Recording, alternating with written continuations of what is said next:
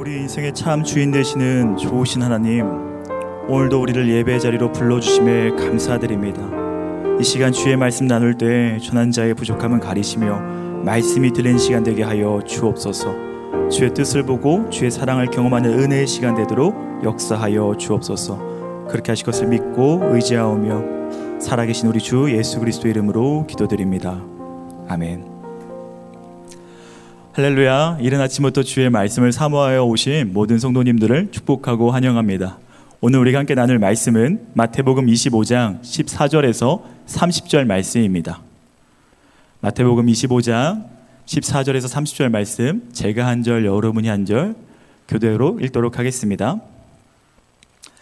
또 어떤 사람이 타국에 갈 때 그 종들을 불러 자기 소유를 맡긴과 같으니 각각 그 재능대로 한 사람에게는 금 다섯 달란트를 한 사람에게는 두 달란트를 한 사람에게는 한 달란트를 주고 떠났더니 다섯 달란트 받은 자는 바로 가서 그것으로 장사하여 또 다섯 달란트를 남기고 두 달란트 받은 자도 그와 같이 하여 또 두 달란트를 남겼으되 한 달란트 받은 자는 가서 땅을 파고 그 주인의 돈을 감추어 두었더니 오랜 후에 그 종들이 주인이 돌아와 그들과 결산할세 다섯 달란트 받았던 자는 다섯 달란트를 더 가지고 와서 이르되 주인이여 내게 다섯 달란트를 주셨는데 보소서 내가 또 다섯 달란트를 남겼나이다.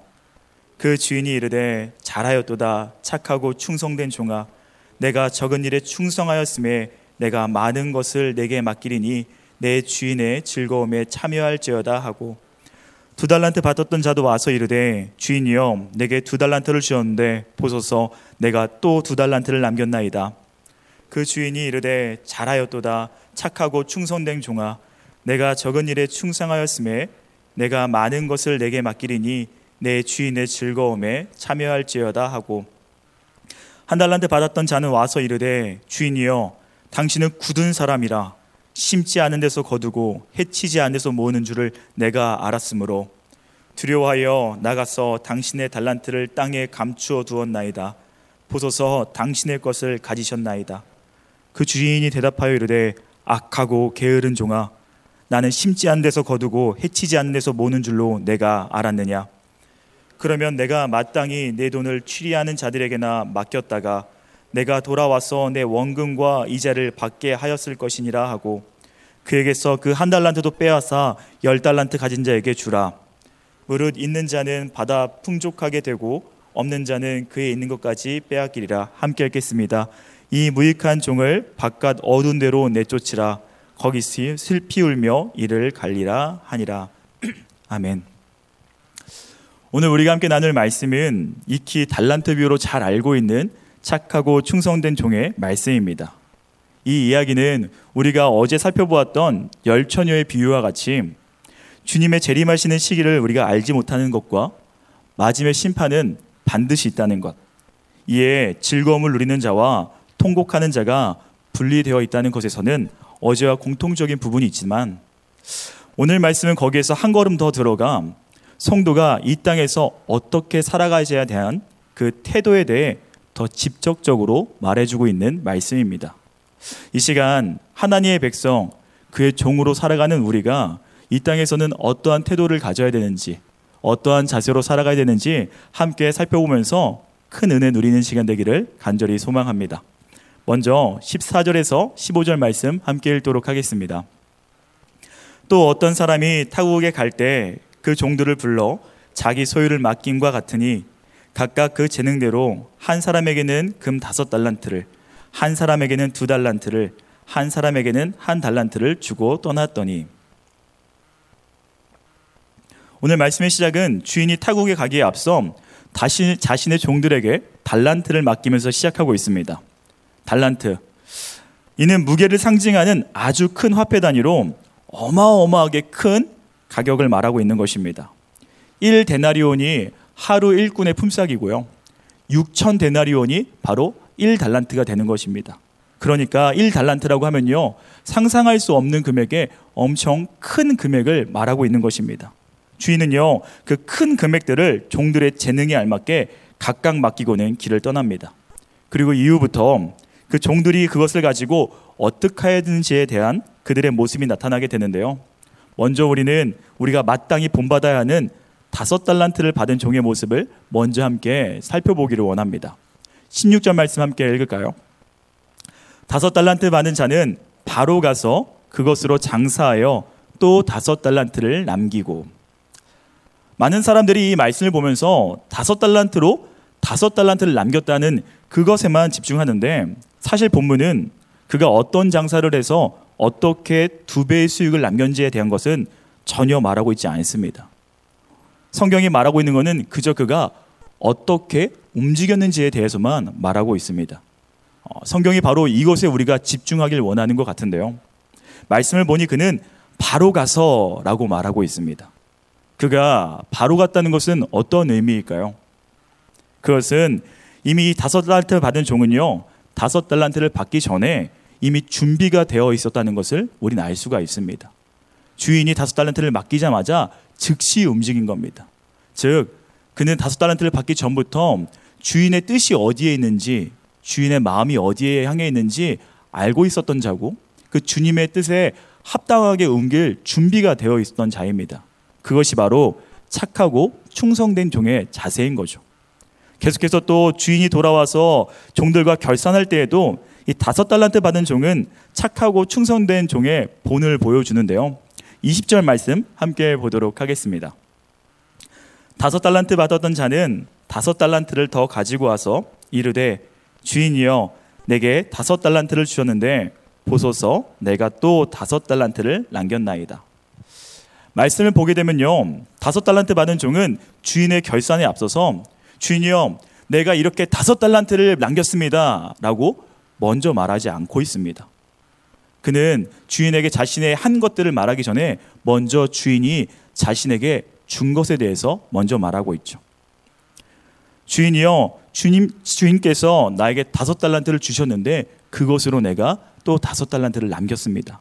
즉 그는 새롭게 번 돈을 자랑하는 것이 아니라 자신에게 얼마나 뛰어난 능력이 있는지 나타내는 것이 아니라 이 모든 것이 주인으로부터 시작되었음을 먼저 말하고 있는 것입니다.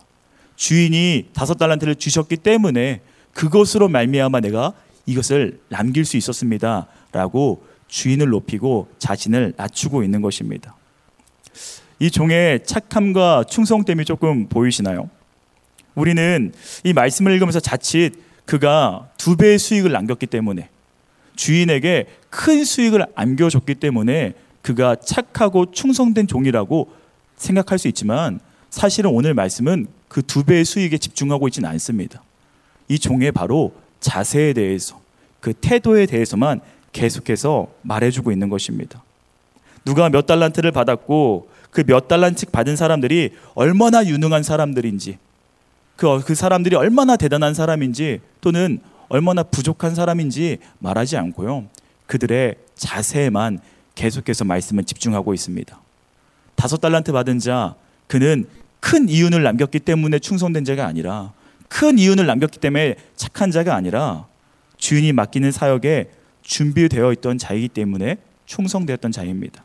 그는 주인이 어떠한 분인지 알았고 그의 뜻과 그가 기뻐하실 것을 잘 파악하고 있었습니다.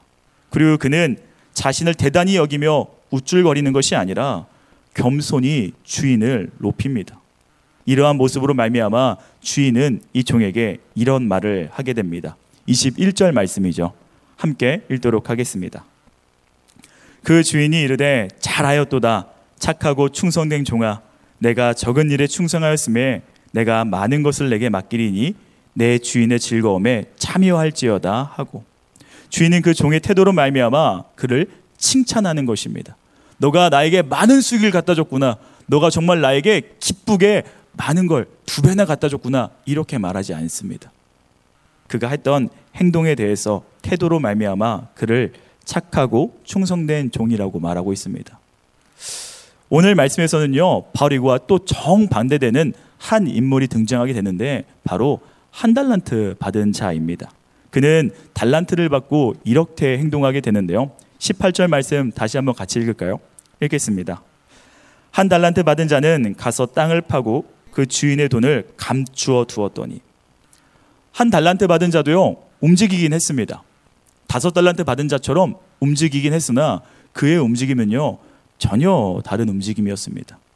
다섯 달란트 받은 자는 바로 가서 그곳으로 장사하여 다섯 달란트를 남겼는데 한 달란트 받은 자는요 가서 그것을 감추었습니다. 그것도 땅을 파고 감추게 됩니다. 움직임은 같은데 방향이 전혀 다릅니다. 그는 왜 이렇게 움직인 것일까요? 왜 주인의 뜻에 벗어나는 움직임을 하고 있는 것일까요? 세상에서는 물론 또 교회에서도 보게 되면요. 한 달란트라는 결코 적지 않은 것을 가진 사람들이 이것을 그냥 땅에 묻어두는 것을 보는 일들이 종종 있습니다. 그리고 그 이유를 들어보면요. 대부분 그 이유는 비교의식 때문입니다. 아무리 한 달란트라는 크고 대단한 것을 받았어도 옆에 있는 사람이 자신의 다섯 배나 되는 다섯 달란트를 받은 것을 보고 기가 죽는 겁니다. 때문에 한 달란트밖에 안 갖고 있는 자신을 보면서 자신의 존재 자체 또한 하찮게 보면서 그냥 포기하고 버려두고 움직이질 않는 겁니다. 그러나 사랑하는 성도 여러분, 우리는 주인이 종들에게 각각 달란트를 줄 때 어떻게 주셨는지를 기억해야 합니다. 그냥 아무 기준 없이 준 것이 아닙니다. 15절 말씀을 한번 다시 한번 읽어 볼까요? 함께 읽겠습니다. 각각 그 재능대로 한 사람에게는 금 다섯 달란트를, 한 사람에게는 두 달란트를, 한 사람에게는 한 달란트를 주고 떠났더니 주인은 그냥 준 것이 아니라 각각 그 재능대로 주었습니다. 종을 잘 아는 주인은요, 그 종에게 가장 알맞게 준 것입니다. 각자에게 부족하지도 넘치지도 않게 딱 알맞는 양을 준 것입니다. 그런데 여기서 주인이 나에게 알맞게 주었다는 그 주인을 향한 믿음보다 물질주의에 빠져서 그저 많이 준 사람을 주인이 많이 사랑하는 거지 라고 생각하기 시작한다면 그것에서부터 문제가 시작되는 겁니다.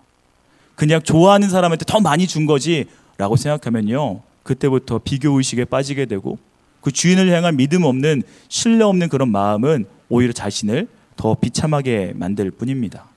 무조건 많은 양을 주는 것이 좋은 걸까요? 무조건 큰 것을 받는 것이 좋은 걸까요? 5kg 무게밖에 운동하지 못하는 사람에게 20kg의 무게의 아령을 준다면 그것이 과연 축복일까요? 우리 삶의 중요한 것은요, 얼마나가 아니라 어떻게입니다. 사단은 세상의 가치관은요, 물질을 얼마나 많이 가지고 있는가, 명예를 얼마나 많이 가지고 있는가, 재능을 얼마나 많이 가지고 있는가에 집중하게 하고 그것을 비교하게 하며 낙담과 절망을 주기도 하지만 사실 가장 중요한 것은요, 하나님이 중요시 여기는 것은요, 얼마나 가졌냐보다 그 가진 것을 어떻게 사용하냐 하는 것입니다. 성경은 요셉이 얼마나 많은 돈을 가지고 있었는지 대해서 자세히 말하지 않습니다. 다니엘이, 에스더가, 아브라함이 어떤 물건들을 들고 있었는지, 그들이 얼마나 많은 재산을 가지고 있었는지, 그들이 누릴 수 있던 것들이 얼마나 풍부한지 대해서 자세히 말하지 않습니다. 아니, 거의 집중하지 않습니다. 그들이 무엇을 들고 있었는지에 보다 그들이 들고 있던 것으로 어떻게 행동했는지에 대해서만 계속해서 말하고 있습니다. 왜냐하면요. 하나님의 초점이 거기 있기 때문입니다. 하나님은 오늘도 우리를 바라볼 때 우리 손에 무엇이 있냐보다 그 무엇을 들고 어떻게 행동하냐에 집중해서 바라보고 있는 것입니다. 성경은 끝없이 그걸 말합니다. 수많은 왕을 얘기할 때도 수많은 성경 인물을 얘기할 때도 얼마나 많이 배운 사람인지 얼마나 많은 걸 누릴 수 있었는지 얼마나 높은 사람인지 말하기보다 그가 가지고 있는 걸 통해서 얼마나 하나님 앞에 충성되게 행동했는지를 나타내고 있는 것입니다. 이렇게 볼 때 사실 오늘 말씀의 핵심 인물은 다섯 달란트 받은 자도 아니고요.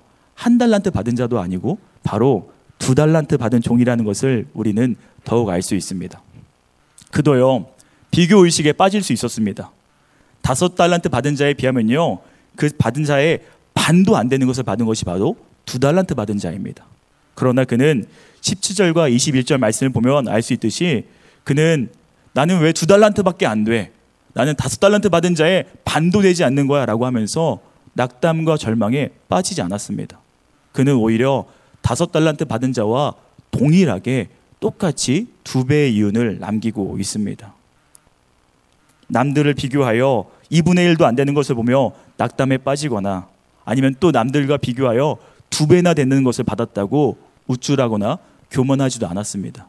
그의 시선은 주인에게만 향했던 것입니다. 그의 시선은 주인에게 주인이 무엇을 기뻐하실까 행동하고 있었던 것입니다. 사랑하는 성도 여러분, 간절히 바라는 것은요, 우리가 남들을 바라보는 것이 아니라 우리 주인 대신 하나님을 더욱 바라보는 삶을 살아가기를 간절히 축원합니다. 남들과 비교하며 교만에 빠지거나 남들과 비교하면 낙담에 빠지는 것이 아니라 두 달란트 받은 종과 같이 오직 자신의 받은 것에 감사하며 그것으로 주인을 기쁘게 여기는 삶이 저와 여러분의 삶이길 축원합니다. 다시 돌아와 한 달란트 받은 종의 모습을 계속해서 살펴보게 되면요. 그는 비교 의식을 넘어 주인을 아주 단단히 오해하고 있음도 알 수 있습니다. 함께 24절, 25절 말씀 읽어 볼까요? 읽겠습니다. 한 달란트 받았던 자는 와서 이르되 주인이여 당신은 굳은 사람이라 심지 않은 데서 거두고 해치지 않은 데서 모으는 줄을 내가 알았으므로 두려워하여 나가서 당신의 달란트를 땅에 감추어 두었나이다. 보소서 당신의 것을 가지셨나이다. 성경을 읽으면서 이렇게 건방질 수 있을까 싶은 내용이 바로 여기에 나오는 것 같습니다.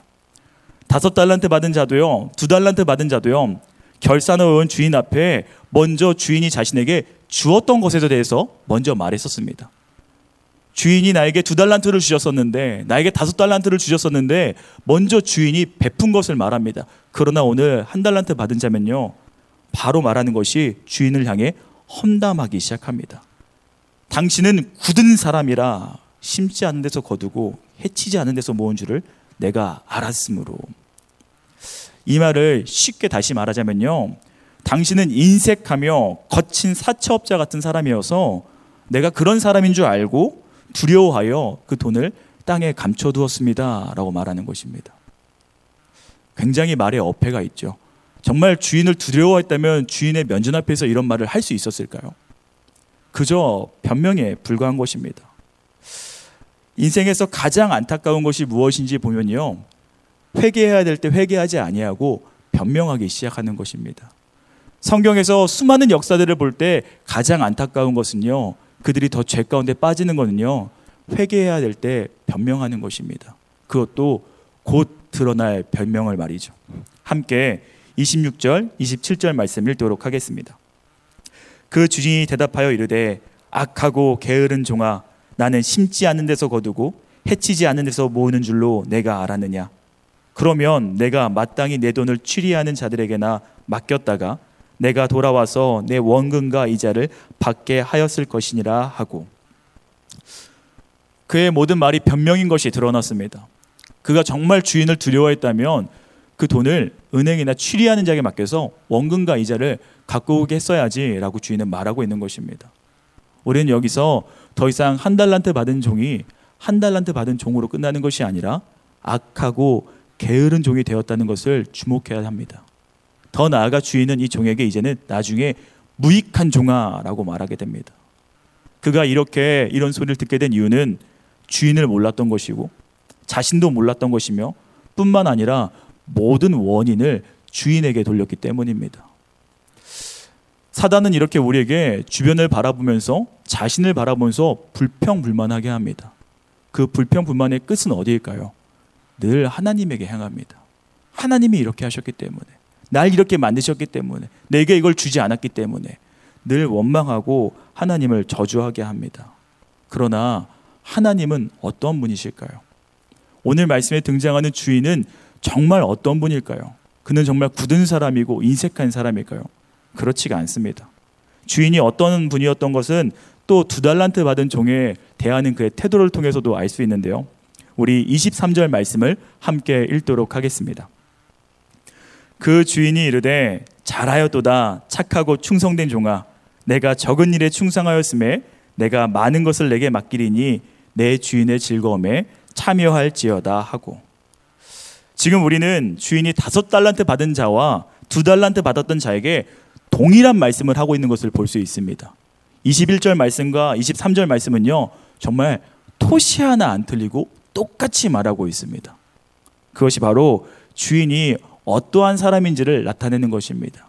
주인은요, 많은 이윤을 남긴 사람에게 많은 그 이득을 남긴 사람을 더욱 칭찬하고 적은 이득을 남긴 사람에게는 작은 칭찬을 하는 사람이 아닙니다. 아까도 말했다시피 주인은 이득을 바라보는 사람이 아니라 그 사람의 행동을 바라보는 자이기 때문입니다. 많은 종에게 많은 것을 주고 많은 것을 요구하는 것이 아니라 그가 할 만큼 적은 종에도 그가 할 만큼 주인은 물질을 보는 우리와 달리 늘 우리의 태도를 보시기 때문입니다. 하나님은 오늘도 우리 손에 무엇이 들려 있는지가 아니라 오늘 우리가 어떻게 살아가는지를 보시는 분인 겁니다. 세상은 늘 상대평가를 합니다. 누구보다 잘해야 되고, 누구보다는 뛰어나야 하고, 누구보다 많이 가지고 있어야 되고, 누구보다는 높이 올라가야 됩니다. 그러나 하나님은요, 남들과 나를 비교해서 보는 것이 아니라 우리 나 자체만을 보시는 분입니다. 나의 있는 모습 그대로를 인정하시는 분입니다. 나의 모든 삶을 통하여서 있고 없고가 아니라 어떻게 행동하고 어떻게 사고하는지 그 마음의 중심을 보시는 하나님인 줄로 믿습니다. 그러기에 감사한 것입니다. 그러기에 우리는 하나님 앞에 영광을 돌릴 수 있는 것입니다.